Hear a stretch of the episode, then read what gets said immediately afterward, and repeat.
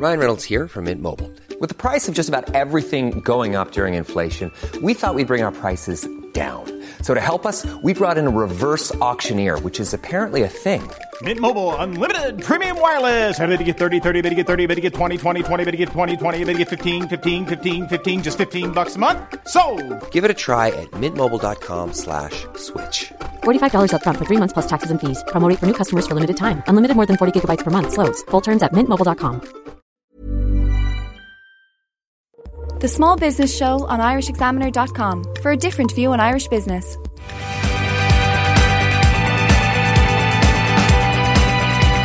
Welcome back to The Small Business Show on IrishExaminer.com. Now we're continuing our coverage of the Wild Atlantic Startup Conference. Up next are some more valuable insights for businesses, and I caught up with Gillian Horan from brand agency The Pudding.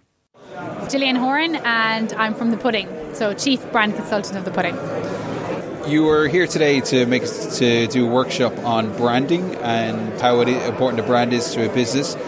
And first of all, in terms of branding and starting out with a brand, how important or what's the first thing people should realise about a brand when they're starting up in their startup? First things first, and it's something that I suppose bang on about quite a lot and have done for the last 10 years. Branding is so much more than a logo, and a lot of people attach a logo or a brand name to branding, but it's so much more. So one of the first things I would say to anybody starting off is to look at their brand strategy. So to look at who they are, what they're offering, what they're about, what they want the world to think about them. And if they don't think those things, the problem is that people start attaching other things to them. So it's really, and stressed enough, important to look at your brand promise, your brand values, your brand personality, and work on those things and really decide inside what you are. And then what happens is, and this is where the logo comes in, if you decide those things, then your brand name and your logo and your colours, they will actually come about way more naturally. So the brand, interesting, one of the things that you said as well is that reputation and you as a business is important for your brand as well in terms of how you interact with customers and are you doing exactly what you say on the tin, so to speak? So I suppose that comes back to brand promise. And a lot of people say, for example, on our website for a hotel, if you come and stay in our hotel, it will be tranquil and it'll be relaxing and you'll just feel totally at peace. Really quiet, and they're all really intangible things. And then I come to the hotel and there's hens and stags and there's all these people around and there's children and there's families and there's kiddies parties, and I'm not feeling that it's tranquil or that it's relaxed or it's, so you have to be really careful what you promise people. And a lot of people, they do in terms of their reputation, they write all these things and they put these things in content, in text, and it's published for the world. And then if you don't follow through on that, then I've come to your hotel or I've bought your product or I've purchased your service, but it's not what you told me it would be. And then I'm not only am I dissatisfied, I'm probably annoyed and confused with what you tried to sell me. So therefore, it's not a consistent brand. Yeah. And it was just on that consistency as well. You told a wonderful story about how you helped a company do all this branding or rebranding. It was all fantastic and it was brilliant. And then you rang them up, you know, like a month later, and the answer on the phone when they picked up was, "What?" And it was just like all that hard work, all that branding just seemed to just disappear because they hadn't followed it up with a simple greeting on a phone. So it has to carry throughout the whole aspect of the business with all the employees as well.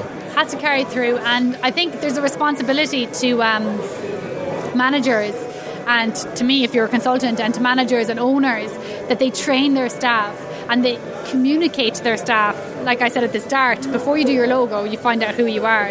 If you don't tell your staff who you are and what you're supposed to be about, how are they supposed to pick up the phone and be enthusiastic, professional, authentic, whatever the words are, you know, creative, bubbly, serious, professional, whatever the words are? If you don't train your staff, they don't know those things. So there is a responsibility on staff, but you can, which we did actually, we trained those staff members, we rebranded that company, we trained those staff members, and they still answer the phone. And in those scenarios, what can happen is you will lose business, and you might be the owner that put all the blood and sweat and tears in, and you never even know that you've lost that business. And that's really scary. It's really, really scary. And it's important that people realise that a brand isn't just, like what you said, it's not just a logo or an attitude that people get when they see what you do. It's throughout the whole organisation. That is your brand. Your brand is who you are as a person, as employees, as everything that's part of the business, which I think people lose quite often. They think that it's a logo and that's your brand. And I think what is happening, though, I will say, for people is that there is a movement towards a little bit of understanding that it's more than the logo, but still not maybe the full idea of what it is. So I do think that companies think it's a project for a period of time, like at the start, or we're going to rebrand, but it's actually every day. It's every single day. And like I said, responsibility to managers, marketing teams. But I think if you think branding, you probably think marketing, but it's actually everybody within the company. So back to the hotel example, it's the receptionist, it's the barman, it's the person who takes the reservations, it's the person who posts Facebook, it's the person who cleans your room that you meet in the corridor. Everybody has to really live the brand, and if they don't, that's where the confusion happens. So it's way more than the logo. And at Pudding, you are a brand expert as well, so you might as well give yourself a plug. Give people website, etc. Yeah, so it's www.thepudding.ie. And the reason we called it The Pudding was my absolute belief in the power of branding and the belief in branding that if you work on your brand, you'll see it in your bottom line. So therefore, the proof is in the pudding. So come talk to us. Brilliant. Fantastic. Well done. You're welcome. Thank you. It was lovely to speak to you. So I'm Peter Coppinger. I'm from Bantry in West Cork. My business is a small little company in Cork called Teamwork.com. Teamwork.com is an online and mobile application used by 20,000 businesses around the world to help them run their company. We're used by Walt Disney, by Pfizer, by divisions of Microsoft, by Puma, by a division of NASA. A lot of big customers using us, but 20,000 customers around the world. It's going really well. We're a tiny little company based in Cork. But interestingly, what came out as well was that you recently paid nearly $500,000 for Teamwork.com, and it was everybody kind of raised their eyebrows and goes, what's this guy doing? But it seems to have either changed or revolutionized the speed in which you were going. So our product's on 7 years now. We're very proud of our product. It'd be the market leader in terms of technology and probably number 2 in the marketplace, and we feel it should be number 1. But we've traditionally just been weak at marketing. So last October, we set out to kind of turn this around. We bought Teamwork.com. We used to be TeamworkPM.net, which was a terrible domain name, but we lived with it for 7 years. We finally bought Teamwork.com, which gives us the best domain name in our industry of all our competitors, like Liquid Planner, Wrike, Basecamp. They all don't make sense, but Teamwork actually does what it says in the tin. But it cost us a cool $675,000, which is just over €500,000. But we had the money in the bank. We didn't know what we were going to do with it. We've always been kind of paid ourselves modest salaries. It's not just about the money for us. It's more about the long-term dream. And we've big plans to develop a suite of products. So this is definitely the right move for us. There's a lot of kind of industry comments saying that, you know, we're absolutely mad to pay that much money for a domain name. But you see the likes of Xbox.com going for $20 million, and that's a word that means nothing. Any kind of single word domain name typically goes for $15 to $20 million, so we considered it a bit of a bargain that we got the amazing Teamwork.com for $675,000. I just wish that back in the day, 15 years ago when the internet was born, that I was one of those guys that was smart enough to gobble up a lot of domain names, because this guy's setting the domain name for 20 years, paid $7 a year and got a nice payday at the end of the day. And in terms of your own business as well, is that something, I mean, you said you're very much a tech head, you're into your coding and stuff like that. Is that something, is marketing something that you had to learn as you went along, and you've had that valuable lesson of having to pay $500,000 for a domain name and stuff like that? Is that something that you've had to kind of look at and go, well, actually, that's something I really need to improve myself? Our marketing has been kind of like random. We're terrible. Every now and again we might read an article, oh, we should be doing this, we should be doing that, and we go, oh yeah, we should, and we do it. But there's never been a real coordinated attempt to do decent marketing. The product has grown basically on the strength of social media. People are writing nice articles about us. But it's the first time, I suppose, in history that the best product can win, which is what I said earlier on the talk. And I firmly believe that if you have a great product, people will talk about your product and will tweet about it and will write articles comparing other products, especially in an area like ours, project management. So that's been great for us. But we're kind of making a massive effort to focus on project management now. The answer is I know nothing about marketing. At least you're honest anyway. Yeah, absolutely. But another interesting aspect of one of the talks that you gave here today was that you are firmly against venture capital. You do not want it in your business, and you didn't. If you had it all to do again and you had to work in McDonald's to start your business again, you would do that without venture capital, without having to sell parts of your company and stuff like that as well.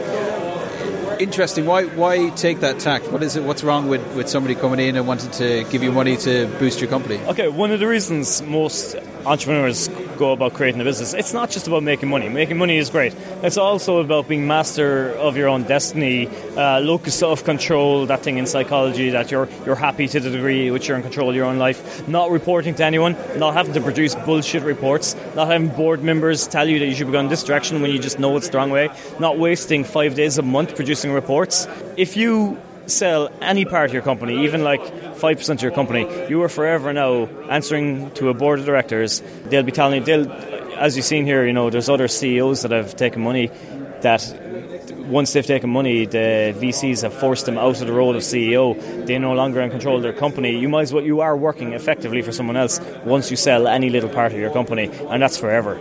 And if you have big dreams, if you know, it's not just a flash in the pan. If you're not in it, just get in and out in a year or 2 years. If you really believe in where you're going, then the worst thing in the world you could do is give away equity. And what about Teamwork.com itself? Where would you like to go over the next couple of years? What's the drive? What's the goal? All right, you've heard of Salesforce? Heard of Microsoft? We're going to obliterate them all. We've absolutely huge plans. So we've our second product on the way now. I can't say what it is, but we got the beta as of 2 days ago. It's looking absolutely beautiful. We have a great team of developers. We have a kind of ethos that we only hire great developers. We'd rather go slowly with great developers that we don't have to manage, that love working on amazing tech. So our second product's going to come out in 2 months' time. And then over the next 3 years, we're hoping to release 5 products. We're going to have the world's only suite of integrated business applications. And what I mean by that is there's loads of companies that might have 2 or 3 products, but there's no company out there at all in the world that has SaaS products that integrate really tightly. So, for example, one of our competitors would be Basecamp.com. And Basecamp have 2 products, a CRM product and a project management product. And they have absolutely zero integration. Our entire suite of 5 to 6 products that we've planned so far are going to have unbelievable tight integration. So if you add a customer in one product and add the details, the first name, last name, email, what company they're in, all this, that will automatically be transferred to the next product. So if you add someone to our CRM product, which we're going to make in a couple of years' time, maybe next year, you'll be able to, like, with one click, create a project from the CRM sales. We're going to have it all tightly integrated, and we're going to be the only ones in the world that have this done neatly. Because it sounds like an easy thing to do, but it's a very hard technical problem. But we're not afraid. We're kind of very strong technically, and we're not afraid of the big technical problems. Fantastic. Well done, and the best of luck in the future as well. Nice to meet you. Thank you very much. Well, that's it from the Wild Atlantic Startup Conference in Limerick. A fabulous and inspiring day, and almost certainly another one on the horizon for next year. And well done to all the organisers behind it.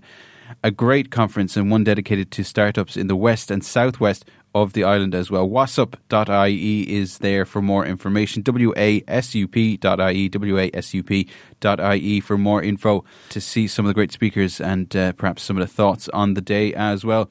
Now, coming up in part 3 of the show, visualizing corporate ideas and conversations with Think Visual. A lot can happen in 3 years, like a chatbot may be your new best friend. But what won't change? Needing health insurance. United Healthcare Tri-Term Medical Plans, underwritten by Golden Rule Insurance Company, offer flexible, budget-friendly coverage that lasts nearly 3 years in some states. Learn more at UH1.com.